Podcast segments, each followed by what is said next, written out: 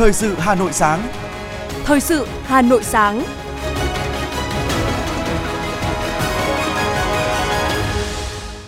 Quang Minh và Thu Thảo xin được đồng hành cùng quý thính giả trong 30 phút của chương trình thời sự sáng nay, thứ tư, ngày 25 tháng 1 năm 2023. Chương trình có những nội dung chính sau đây. Hà Nội phấn đấu hoàn thành toàn diện các mục tiêu chỉ tiêu, nhiệm vụ năm 2023. Dự báo năm 2023, nguồn cung xăng dầu thế giới dồi dào. Giáo dục đào tạo năm 2022 tiếp tục một năm vượt khó. Hoàn thành sớm 1 trên 19 chỉ tiêu của chương trình số 03 của thành ủy. Phần tin thế giới có những thông tin kỳ vọng đạt cột mốc mới trong kim ngạch thương mại giữa Nga và Trung Quốc. Thái Lan đặt mục tiêu thu hút 80 triệu lượt khách du lịch nước ngoài vào năm 2027 và sau đây là nội dung chi tiết. Thưa quý vị, Bộ Tài chính đang lấy ý kiến dự thảo quyết định của Thủ tướng Chính phủ về giảm tiền thuê đất, thuê mặt nước năm 2023. Tại dự thảo, Bộ Tài chính đề xuất tiếp tục giảm 30% tiền thuê đất cho các bộ tài chính, cho biết đề xuất này được đưa ra trong bối cảnh các ngành, lĩnh vực sử dụng nhiều đất trong sản xuất kinh doanh như bất động sản, nông nghiệp, khai khoáng, gặp khó khăn do tín dụng thắt chặt, cầu thị trường giảm. Vì thế, Bộ Tài chính trình Thủ tướng Chính phủ quyết định cho phép gia hạn chính sách giảm tiền thuê đất mặt nước như mức áp dụng của năm 2022 là giảm 30%. Ban chấp hành Đảng bộ thành phố Hà Nội kêu gọi các cấp ủy Đảng, chính quyền, Mặt trận Tổ quốc Việt Nam, các tổ chức chính trị xã hội từ thành phố đến cơ sở, cán bộ, đảng viên, lực lượng vũ trang và các tầng lớp nhân dân, cộng đồng doanh nghiệp thủ đô tiếp tục phát huy truyền thống đoàn kết, thống nhất, trách nhiệm, bản lĩnh và sáng tạo, quyết tâm khắc phục khó khăn, thách thức, tập trung cao độ, nỗ lực phấn đấu hoàn thành toàn diện các mục tiêu, chỉ tiêu, nhiệm vụ năm 2023 ngay từ ngày đầu, tháng đầu, góp phần thực hiện thắng lợi các nghị quyết đại hội đại biểu lần thứ 17 Đảng bộ thành phố Hà Nội và nghị quyết đại hội đại biểu toàn quốc lần thứ 13 của Đảng. Đây là nội dung trong nghị quyết hội nghị lần thứ 11 Ban chấp hành Đảng bộ thành phố Hà Nội khóa 17 được ban hành ngày 13 tháng 1 năm 2023. Sau khi xem xét và thảo luận các tờ trình, báo cáo của Ban Thường vụ Thành ủy và Ban cán sự Đảng, Ủy ban nhân dân thành phố, Ban chấp hành Đảng bộ thành phố đã quyết nghị 5 nhóm nội dung.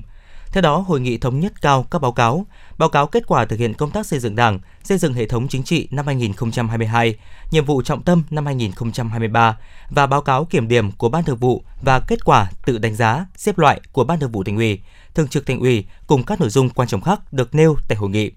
Hội nghị cũng quyết định giao Ban Thường vụ Thành ủy căn cứ ý kiến thảo luận của Ban chấp hành Đảng bộ thành phố để chỉ đạo xây dựng và ban hành kết luận của hội nghị làm cơ sở để cấp ủy chính quyền các cấp tổ chức triển khai thực hiện. Chứng khoán Mây Bách nhận định tốc độ tăng trưởng lợi nhuận của ngành ngân hàng có thể sẽ chậm lại trong năm 2023. Mặc dù năm 2023, thách thức vẫn hiện hữu đối với nhóm cổ phiếu ngân hàng, nhưng giới phân tích vẫn kỳ vọng tích cực khi giá cổ phiếu đang được định giá ở mức thấp, trong khi sức khỏe tài chính nhiều nhà băng tương đối tốt. Báo cáo cập nhật ngành ngân hàng Việt Nam mới đây của chứng khoán Maybank nhận định tốc độ tăng trưởng lợi nhuận của ngành ngân hàng có thể sẽ chậm lại trong năm 2023 trung bình khoảng 13% so với mức tăng trưởng trung bình là 35% trong năm vừa qua. Theo đó, tăng trưởng tín dụng hợp lý dự kiến từ 12 đến 13% và tăng trưởng thu nhập từ phí ổn định dự kiến là 18% sẽ là động lực dẫn dắt đà tăng trưởng, trong khi NIM thấp hơn giảm 0,5 điểm phần trăm đạt 3,9% trong năm 2023 sẽ là một trở ngại lớn đối với lợi nhuận ngân hàng.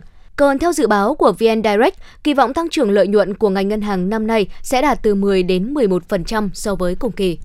Năm 2023, nguồn cung xăng dầu thế giới được dự báo không dồi dào, giá ở mức cao sẽ tác động bất lợi tới thị trường trong nước. Theo Hiệp hội Xăng dầu Việt Nam, trong năm 2023, xu hướng nhập khẩu xăng dầu sẽ tăng trong tháng 1 năm 2023 khi nhà máy lọc dầu Nghi Sơn tạm dừng tạm thời để khắc phục sự cố kỹ thuật. Sự cố này khiến sản lượng xăng dầu trong 10 ngày đầu của tháng 1 năm 2023 của Nghi Sơn bị giảm khoảng từ 20 đến 25% so với kế hoạch. Năm 2023, Bộ Công Thương đưa ra hai kịch bản, giao cho các doanh nghiệp đầu mối mua và nhập khẩu từ 25,9 đến 26,7 triệu mét khối trên một tấn xăng dầu, mức tăng từ 10 đến 15% so với năm 2022.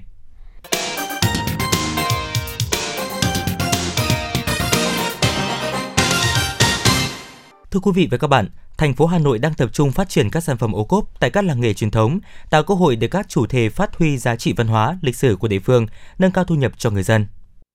Toàn xã Bát Tràng có gần 1.000 hộ đang sản xuất kinh doanh gốm sứ, có hệ thống cửa hàng dọc theo tuyến đường từ làng Giang Cao, Bát Tràng, giới thiệu và bán các sản phẩm gốm sứ phong phú, đa dạng,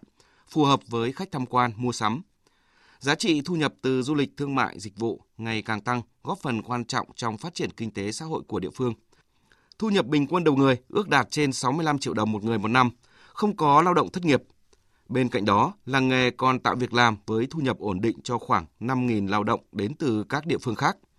Những năm gần đây, nhờ ứng dụng khoa học, cải tiến kỹ thuật công nghệ mà các sản phẩm gốm bát tràng liên tục được cải tiến mẫu mã, chất lượng ngày càng cao, đáp ứng được thị hiếu người tiêu dùng và phục vụ tín ngưỡng của khách hàng trong nước và quốc tế. Điều này cũng là lợi thế thúc đẩy du lịch làng nghề tại đây phát triển. Anh Dương Duy Anh, gốm sứ Phúc Quý, xã Bát Tràng, huyện Gia Lâm cho biết.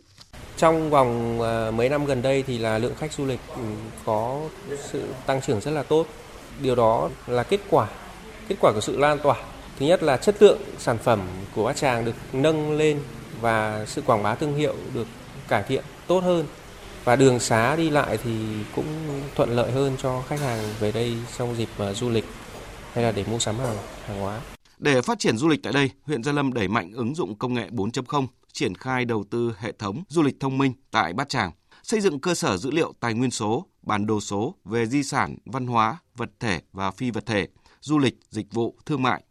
Phần mềm du lịch thông minh ứng dụng trên thiết bị thông minh, tạo mã QR, giới thiệu các di tích bằng tiếng Việt và tiếng Anh, Tuy nhiên, để làng nghề Bát Tràng phát huy được hết tiềm năng vốn có thì cần nhiều giải pháp cụ thể hơn nữa. Ông Mạc Quốc Anh, Phó Chủ tịch Tổng thư ký Hiệp hội Doanh nghiệp vừa và nhỏ Hà Nội cho biết. Chúng ta nên đẩy mạnh thêm ờ, các cái công tác truyền thông ờ, ở trên các cái không gian mạng, ờ, ở các cái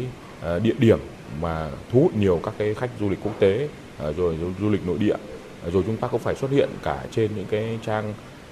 thông tin quốc tế ở các cái À, thị trường mà quốc tế mà chúng ta muốn à, thu hút thêm các cái à, người du lịch đến tham quan tại du lịch tại Bát Tràng. Một phần nữa tôi nghĩ là chúng ta có thể được nếu ta có thể mở rộng thêm các cái quy mô cho các cái doanh nghiệp ở Bát Tràng. Quy mô ở đây là ngoài quy mô về sản phẩm thì cái không gian về mặt trưng bày chúng chúng ta cũng phải tập trung có nhiều các cái sản phẩm mang cái giá trị cốt lõi, mang cái giá trị truyền thống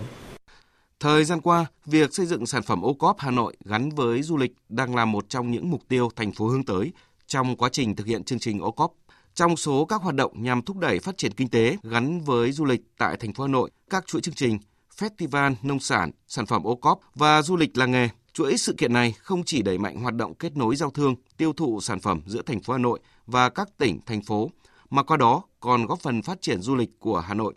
đồng thời góp phần nâng cao giá trị thương hiệu, bảo tồn làng nghề truyền thống, đa dạng hóa sản phẩm ô cóp gắn với du lịch địa phương, thúc đẩy phát triển kinh tế nông nghiệp, xây dựng nông thôn mới, bảo tồn không gian cộng đồng làng quê nông nghiệp truyền thống và các sản vật có nguồn gốc thiên nhiên. Ông Nguyễn Ánh Dương, Giám đốc Trung tâm Xúc tiến Đầu tư Thương mại Du lịch thành phố Hà Nội cho biết. Thì Trung tâm Xúc tiến Đầu tư Thương mại Du lịch thành phố cùng với Sở Công Thương, các sở ban ngành và các quận huyện, à, chúng tôi cũng đã trên cơ sở quy hoạch về lĩnh vực này thì cũng sẽ có những cái định hướng, những kế hoạch để làm thế nào đó lựa chọn những sản phẩm đặc trưng của từng làng nghề để bảo tồn, phát huy và tạo cơ hội cho những sản phẩm đó được đưa ra thị trường, được người tiêu dùng biết đến. Nhưng ngược lại, chúng tôi cũng có những yêu cầu rất khắt khe nhất định về chất lượng sản phẩm, về nguồn gốc sản phẩm và về những quy trình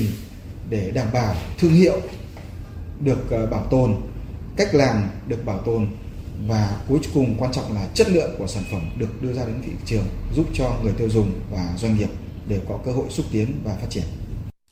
Đặc biệt, để thúc đẩy phát triển du lịch nông nghiệp, Hà Nội cũng đã ban hành kế hoạch về phát triển kinh tế du lịch nông nghiệp nông thôn gắn với xây dựng nông thôn mới trên địa bàn thành phố Hà Nội giai đoạn 2022-2025.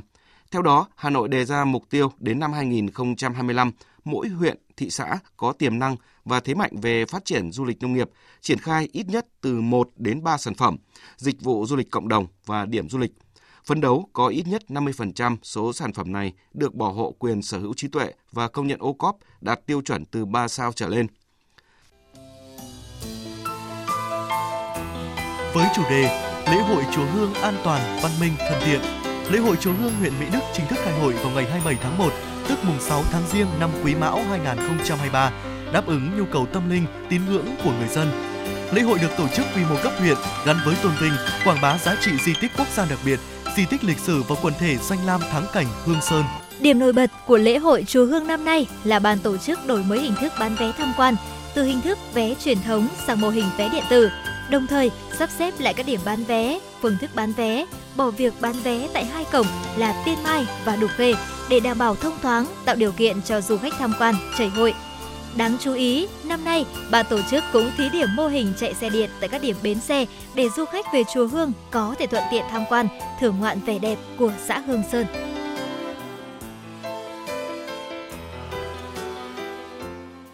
Chương trình xin được tiếp tục với những thông tin quan trọng khác. Thưa quý vị, phố sách Xuân Quý Mão 2023 sẽ được tổ chức tại phố sách Hà Nội từ ngày 16 đến ngày 29 tháng 1, tức từ ngày 25 tháng Chạp năm nhâm dần đến mùng 8 tháng Giêng năm Quý Mão. Tại đây sẽ có nhiều hoạt động giao lưu sách hấp dẫn, có thể kể đến chương trình giao lưu với chủ đề Tết sách, lì xì sách của công ty cổ phần sách Thái Hà giao lưu chủ đề A Tết là đây, nhà xuất bản Kim Đồng vào ngày 25 tháng 1, ra mắt sách Bay giữa mùa hoa của nhà xuất bản Hà Nội vào ngày 27 tháng 1, giới thiệu sách mới với chủ đề Sách Tân Việt Tất cả vì trẻ thơ năm 2023 vào ngày 27 tháng 1, tọa đàm giao lưu với nhà báo tác giả Nguyễn Tuấn Anh chủ đề xây dựng thương hiệu cá nhân vào ngày 28 tháng 1. Xuyên suốt phố sách Xuân Quý Mão là các hoạt động giới thiệu nghệ thuật thư pháp, cầu đối Tết, tô màu tranh thiếu nhi, tổ chức cuộc thi vẽ Xuân muôn sắc, sách muôn màu, trưng bày tranh dân gian hàng trống, thi đấu cờ, lễ hội Spring Fiesta cùng nhau nói tiếng Anh, nạn tò he, trải nghiệm tô màu tối, các trò chơi dân gian, thi ảnh đẹp cùng sự kiện phố sách Xuân Quý Mão năm 2023. Thưa quý vị và các bạn, năm 2022, ngành giáo dục và đào tạo tiếp tục giải quyết những tác động tiêu cực do dịch COVID-19 kéo dài trong 3 năm vừa qua. Toàn ngành đã nỗ lực không ngừng để thay đổi, thích ứng với việc dạy học trong và sau dịch bệnh và triển khai chương trình giáo dục phổ thông mới trong điều kiện thiếu đủ thứ nhưng trong những khó khăn bất cập đó đã được nhận diện và bước đầu có chính sách giải quyết phù hợp, hiệu quả là tiền đề để toàn ngành giáo dục và đào tạo tiếp tục thực hiện chặng đường đổi mới căn bản toàn diện theo tinh thần nghị quyết 29 của Trung ương về đổi mới căn bản toàn diện giáo dục và đào tạo, đáp ứng yêu cầu công nghiệp hóa, hiện đại hóa trong điều kiện kinh tế thị trường, định hướng xã hội chủ nghĩa và hội nhập quốc tế. Năm 2022, ngành giáo dục đào tạo xác định là năm tái thiết giáo dục sau đại dịch COVID-19. Từ việc xác định rõ những việc phải làm, ngay từ đầu năm, hơn 1 triệu 500 nghìn thầy giáo cô giáo, nhà quản lý giáo dục và hơn 23 triệu học sinh sinh viên cả nước đã cùng quyết tâm thay đổi để thích ứng với việc dạy và học trong bối cảnh mới theo hướng nơi nào không có dịch COVID-19 hoặc dịch ở cấp độ 1, cấp độ 2, học sinh không mắc bệnh thì đi học trực tiếp, Nơi nào dịch COVID-19 ở cấp độ cao hơn hoặc học sinh nhiễm COVID-19 thì chuyển sang học trực tuyến. Với quyết tâm tổ chức dạy và học trong mọi hoàn cảnh dịch bệnh, nên ngay trong thời điểm thành phố Hà Nội và một số địa phương phía Bắc trở thành tâm điểm của dịch COVID-19, thì việc dạy và học của thầy trò các nhà trường cũng không bị gián đoạn. Cô Bùi Thị Thủy, giáo viên môn hóa, trường Trung học cơ sở Đống Đa, thành phố Hà Nội nhớ lại cô bị mắc covid vẫn dạy online, trò bị mắc covid vẫn học online và vẫn cố gắng làm sao để đạt được hiệu quả tốt nhất. Mặc dù có những lần dạy xong được cô có khi là cảm giác như tai đang ào ào như sóng vì quá mệt. Và trò thì cũng biết rằng có những lần các con học, mặc dù cô gọi phát biểu, bật mic lên con để vừa nói vừa ho rũ rượi nhưng mà cả cô cả trò đều rất cố gắng và kết quả của sự cố gắng đấy được khẳng định bằng kết quả học tập của các con, bằng những cái kỹ năng sống mà các con đã rèn luyện qua khó khăn.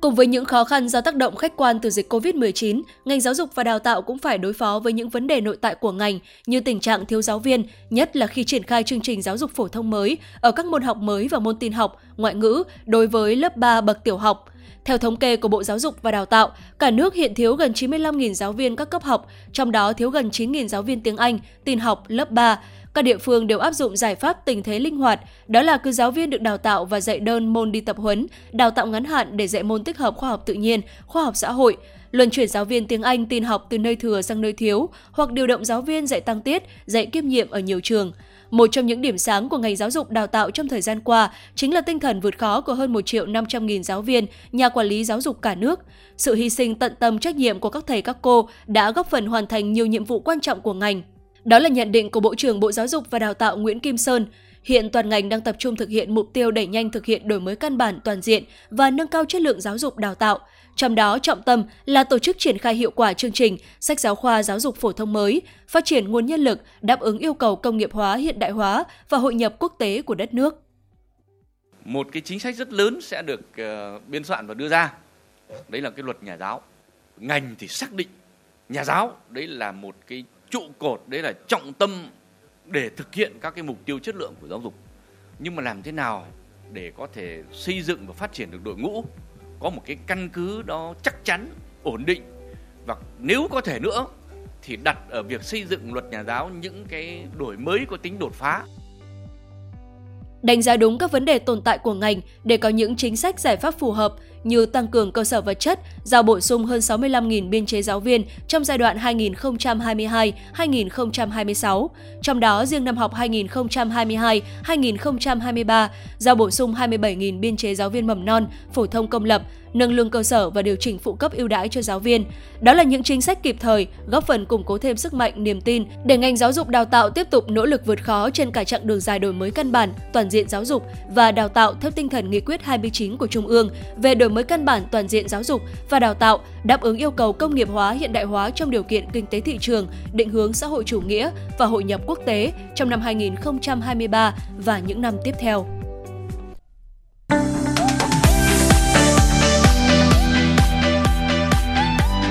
Bạn muốn nắm bắt kịp thời những tin tức đáng quan tâm từ mọi lĩnh vực của cuộc sống. Bạn muốn biết thông tin giao thông toàn thành phố. Hãy mở sóng FM 90. FM 90 liên tục cập nhật cho thính giả những tin tức nhanh nhất, hấp dẫn nhất, đáng tin cậy nhất.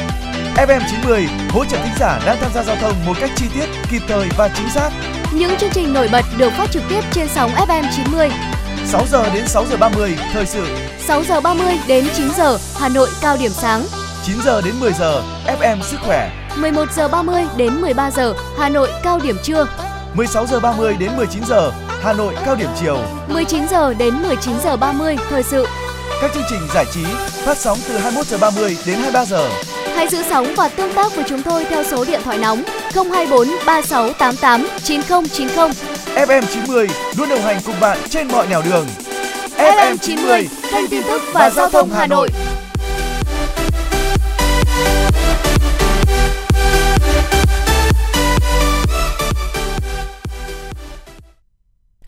Thưa quý vị và các bạn, đại dịch Covid-19 trong những năm vừa qua đã khiến ngành du lịch Việt Nam và toàn cầu bước vào giai đoạn vô cùng u ám. Tuy nhiên, sự tăng trưởng thần kỳ của du lịch nội địa trong năm vừa qua được ví như một điểm sáng, cứu cánh cho ngành du lịch, khẳng định vai trò của thị trường này đối với sự phát triển chung của toàn ngành trong bối cảnh du lịch quốc tế còn gặp nhiều khó khăn.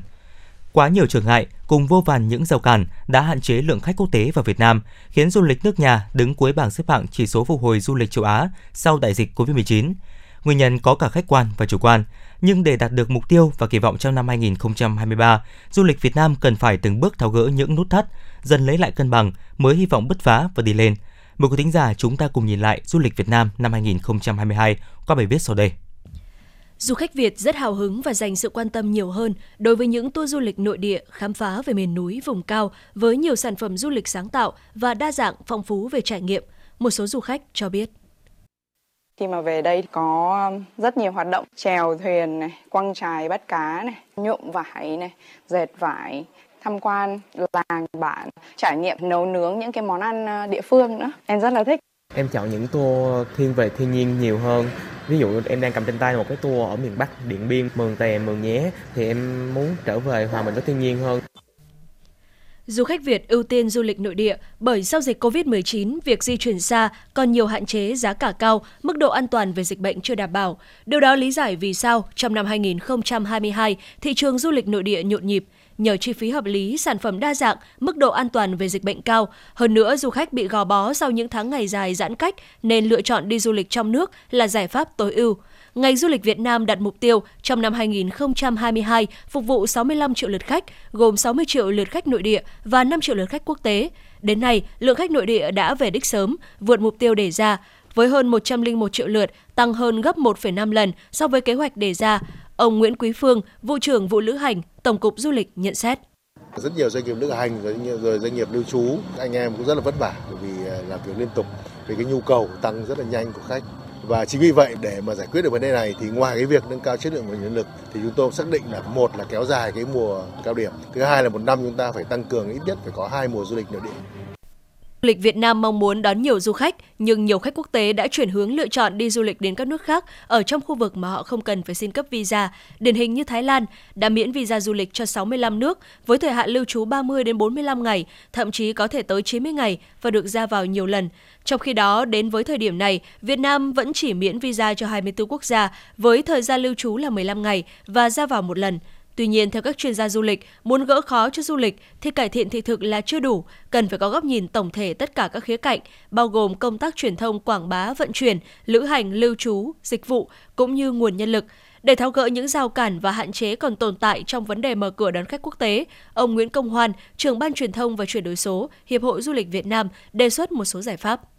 Hiện nay, đầu tiên là chúng ta phải đa dạng hóa thị trường. Chúng ta không chỉ tập trung những thị trường truyền thống nữa, mà chúng ta cần mở rộng những thị trường mới, là những thị trường có nền kinh tế ổn định, khả năng chi trả của du khách vẫn là cao. Thứ hai là những thị trường mà có thuận lợi trong việc đường bay đến Việt Nam. Và thứ ba nữa, tức là những thị trường đấy không có những đối thủ cạnh tranh nhiều. Yếu tố thứ hai đó là vấn đề visa. Bởi nói gì thì nói, ta xác định được thị trường. Nhưng mà chúng ta không có biện pháp để xúc tiến thị trường đó. Không có một biện pháp gì đó để khuyến khích khách ở thị trường đó đến với Việt Nam. Thì chúng ta cũng chỉ xác định tiềm năng thôi. Mà cái hình thức tốt nhất hiện nay chính là cái việc tạo thuận lợi hóa về visa. Bằng cái việc là mở cửa visa, miễn visa, hoặc là tăng cái thời gian lưu trú của du khách, hoặc là những hình khác làm sao thuận lợi nhất trong năm 2023, Việt Nam đặt mục tiêu đón 10 triệu lượt khách quốc tế. Để đạt được mục tiêu này, chúng ta phải từng bước gỡ bỏ những hạt sạn gây cản trở hoạt động đón khách, đồng thời cần phải có kế hoạch rõ ràng từ xây dựng sản phẩm, tiếp thị đến các chính sách tổng thể, đặc biệt là tháo gỡ điểm nghẽn lớn nhất là visa. Việc khắc phục những khó khăn, tận dụng các cơ hội và phát triển đồng thời du lịch quốc tế và du lịch nội địa sẽ góp phần tạo động lực cho sự phát triển, nâng cao năng lực cạnh tranh của du lịch Việt Nam.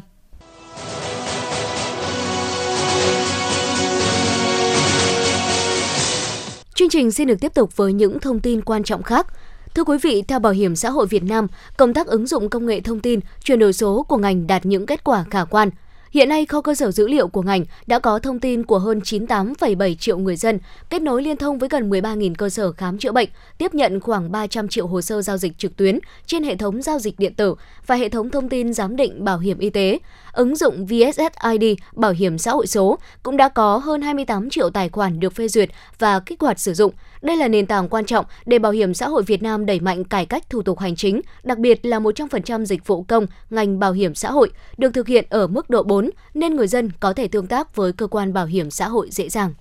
Ban chỉ đạo chương trình số 03 của Thành ủy Hà Nội về chỉnh trang đô thị, phát triển đô thị và kinh tế đô thị giai đoạn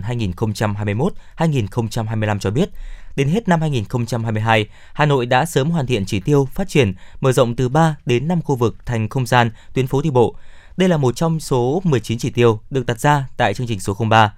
Cụ thể, Hà Nội đã hoàn thành 4 không gian tuyến phố đi bộ bao gồm phố đi bộ khu đô thị Nam đường vành đai 3 Bitexco, không gian đi bộ xung quanh thành cổ Sơn Tây, không gian đi bộ văn hóa khu vực phố Trần Nhân Tông và phụ cận, vườn hoa, đường dạo quanh Hồ Thiền Quang, khu phố đi bộ ẩm thực đêm Đào Ngọc, Ngũ Xã. Bên cạnh đó, Hà Nội đang tiếp tục đôn đốc đẩy nhanh tiến độ hoàn thành khu phố kinh doanh dịch vụ đi bộ Hồ Ngọc Khánh và tuyến phố văn hóa ẩm thực Tống Duy Tân, ngõ Hàng Bông. Thưa quý vị và các bạn, là người con của ngôi làng có truyền thống làm nghề tò he, là nghệ nhân tò he đam mê với tò he. Bởi vậy, ông Nguyễn Văn Đĩnh, người dân thôn Xuân La, xã Vượng Dực, huyện Phú Xuyên, thành phố Hà Nội vẫn luôn đau đáu và suy nghĩ làm thế nào để có thể duy trì và phát triển tò hè hơn nữa. Nhân dịp đầu xuân, phóng viên Hoa Mai đã có cuộc trò chuyện cùng nghệ nhân Nguyễn Văn Đĩnh để hiểu rõ hơn về hành trình mà ông đã đồng hành lan tỏa tình yêu tòa hè, món đồ chơi dân gian độc đáo với các thế hệ trong gia đình. Và đặc biệt, ông đã cùng con trai của mình là nghệ nhân ưu tú Nguyễn Văn Thành đưa nghệ thuật tòa hè ra khỏi lũy tre làng đến khắp các vùng miền trong cả nước. Sau đây là nội dung của cuộc trò chuyện.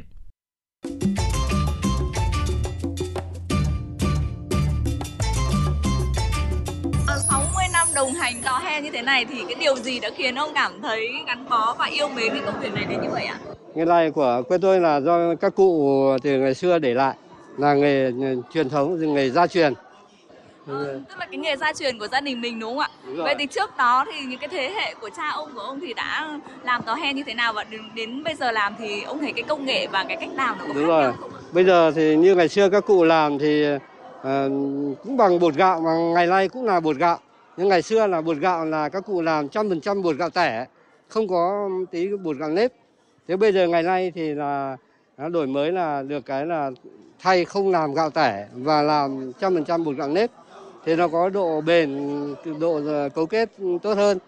Đấy. Thế mà nó còn khác với ngày xưa nữa là ừ, bây giờ ngày xưa là không cắm trên que. Đấy, bây giờ là cắm trên que để cho các uh, thành các sản phẩm này để cho khách hàng cần mang di chuyển cho nó dễ. Đấy. Như ngày xưa thì là làm ra à, các sản phẩm đó là làm những lúc nào mà nhàn rỗi là làm thế xong rồi cứ tích cóp lại ừ, à, khoảng đây một gánh ừ, tức là gánh là gánh thúng đấy gánh thúng và bên trên là có hai cái mẹt to xong là, à, gánh đi các đến các chợ các điểm chợ bán đấy cái nghề làm tòa hè này thì nó có mang đến cái thu nhập và những cái động lực như thế nào cho những người dân ở Phú Xuyên ạ? À, cái, cái, cái nghề lặn tòa hè này là một cái rất là thú vui ở quê tôi. À, vừa là gọi là theo như là các nghệ nhân mà làm thì phải yêu nghề. À, như riêng tôi thì là tôi rất là cái cái, cái thích cái nghề này của các cụ để lại. Vâng từ khi còn là một là cậu bé 6 7 tuổi cho đến bây giờ cũng là gần 70 tuổi rồi. Dạ. Ờ, việc gắn bó với những các tòa hè này mang đến những cái niềm vui như thế nào cho ông nhất là những cái dịp Tết đến xuân về và những cái mùa lễ hội ạ? Rồi. Thế tôi ờ, rất là thích và những ờ, được cái là ờ, muốn mình muốn đi đi du lịch nhưng mà cũng đỡ về cái khoản chi phí bỏ mang tiền chi phí ở nhà đi thì chỉ cần mang đến một hai cân bột thôi là mình đã được đủ đi à, à, du lịch ở các địa điểm. Đấy được hơn các à, mọi người là như vậy. Đấy nên là tôi rất thích. Và đi đến bất kỳ các nơi danh lam thắng cảnh nào là chúng tôi chỉ cần mang một hai cân bột đi là là có thể là là đi được thăm cảnh cảnh ở các lễ hội rồi ở các Đến nay thì ông thấy là cái nghề ngạn nạn tòa hen này của mình đã có được ờ, phát triển hơn hay là được cái người dân cũng như là các em nhỏ nó ưa thích hơn thì trước hay không và nó khiến cho những người dân làm tòa he cảm thấy như thế nào ạ? À, thế như tôi ờ, cảm nhận là cái nghề tòa he này của tôi bây giờ là được các cấp các ngành rất là quan tâm đến cái làng nghề truyền thống để bảo tồn lấy cái nét đẹp văn hóa à, giữ gìn bản sắc văn hóa của dân tộc. Đấy. Thế mà ở quê tôi là, đã có ừ, thành lập ừ, à, câu lạc bộ. Bây giờ, hiện tại bây giờ là có 150 hội viên trong câu lạc bộ hay là trong hội di sản văn hóa Việt Nam, đã được thành phố à, công nhận là hội di sản văn hóa Việt Nam. Thế tôi cũng à, rất là mong muốn là các cấp, các ngành là ừ, để giữ gìn cái nét đẹp văn hóa này thì là quan tâm đến làng nghề hơn nữa và tôi rất là mong muốn là để Ờ, cái địa điểm ở quê hương tôi là trở thành một cái điểm du lịch và các ờ, không những ở trong nước mà các nước đều biết đến, là đến tham quan du lịch ở tại quê hương. Mà thì ờ, những các nghệ nhân đỡ phải đi đến các tỉnh để mà quảng bá sản phẩm nữa. Mà quảng bá là tôi rất mong muốn là quảng bá ngay tại quê hương mình. Mà ở các ừ, trong nước và ngoài nước đều biết đến và đến tại quê hương tôi để tham quan và được trải nghiệm cái nghề lặn tàu he này thì nó mới giữ gìn được cái nét đẹp văn hóa được lâu dài. Rất là cảm ơn ông ạ. Xin chúc ông sức khỏe và bình an và có sẽ có được nhiều cái tác phẩm đặc biệt để gửi đến cho công chúng ạ. À, tôi cảm ơn chương trình.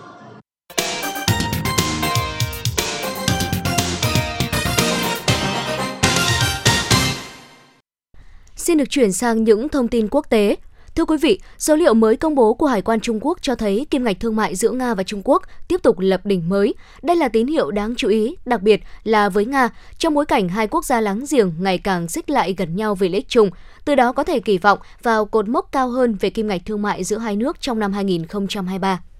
Thái Lan đang nhắm tới mục tiêu thu hút 80 triệu lượt khách du lịch nước ngoài mỗi năm vào năm 2027, gấp đôi con số vào năm 2019. Tổng cục Du lịch Thái Lan cho biết, hầu hết du khách nước ngoài vào năm ngoái đến từ Malaysia 1,95 triệu lượt, tiếp theo là Ấn Độ, Lào, Campuchia và Singapore.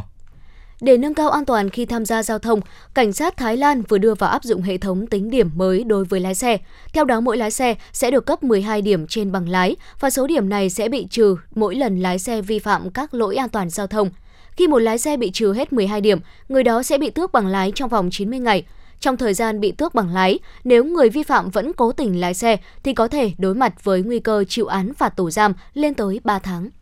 Giờ đây, các nhà nghiên cứu Anh có thể có kế hoạch sử dụng nó để hiểu rõ hơn về một loạt bệnh đường hô hấp khác, từ bệnh cúm đến virus hợp bào hô hấp. Nhóm nghiên cứu cho biết trong tương lai, sáng kiến này có thể trả lời các câu hỏi về những đợt bùng phát dịch diễn ra như thế này.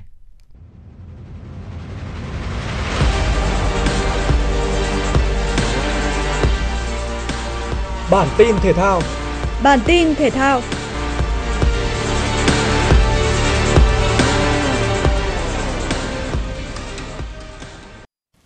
Liên đoàn bóng đá thế giới công bố danh sách rút gọn năm đề cử cho giải thưởng huấn luyện viên nam xuất sắc nhất năm 2022, The Best FIFA Men Coach.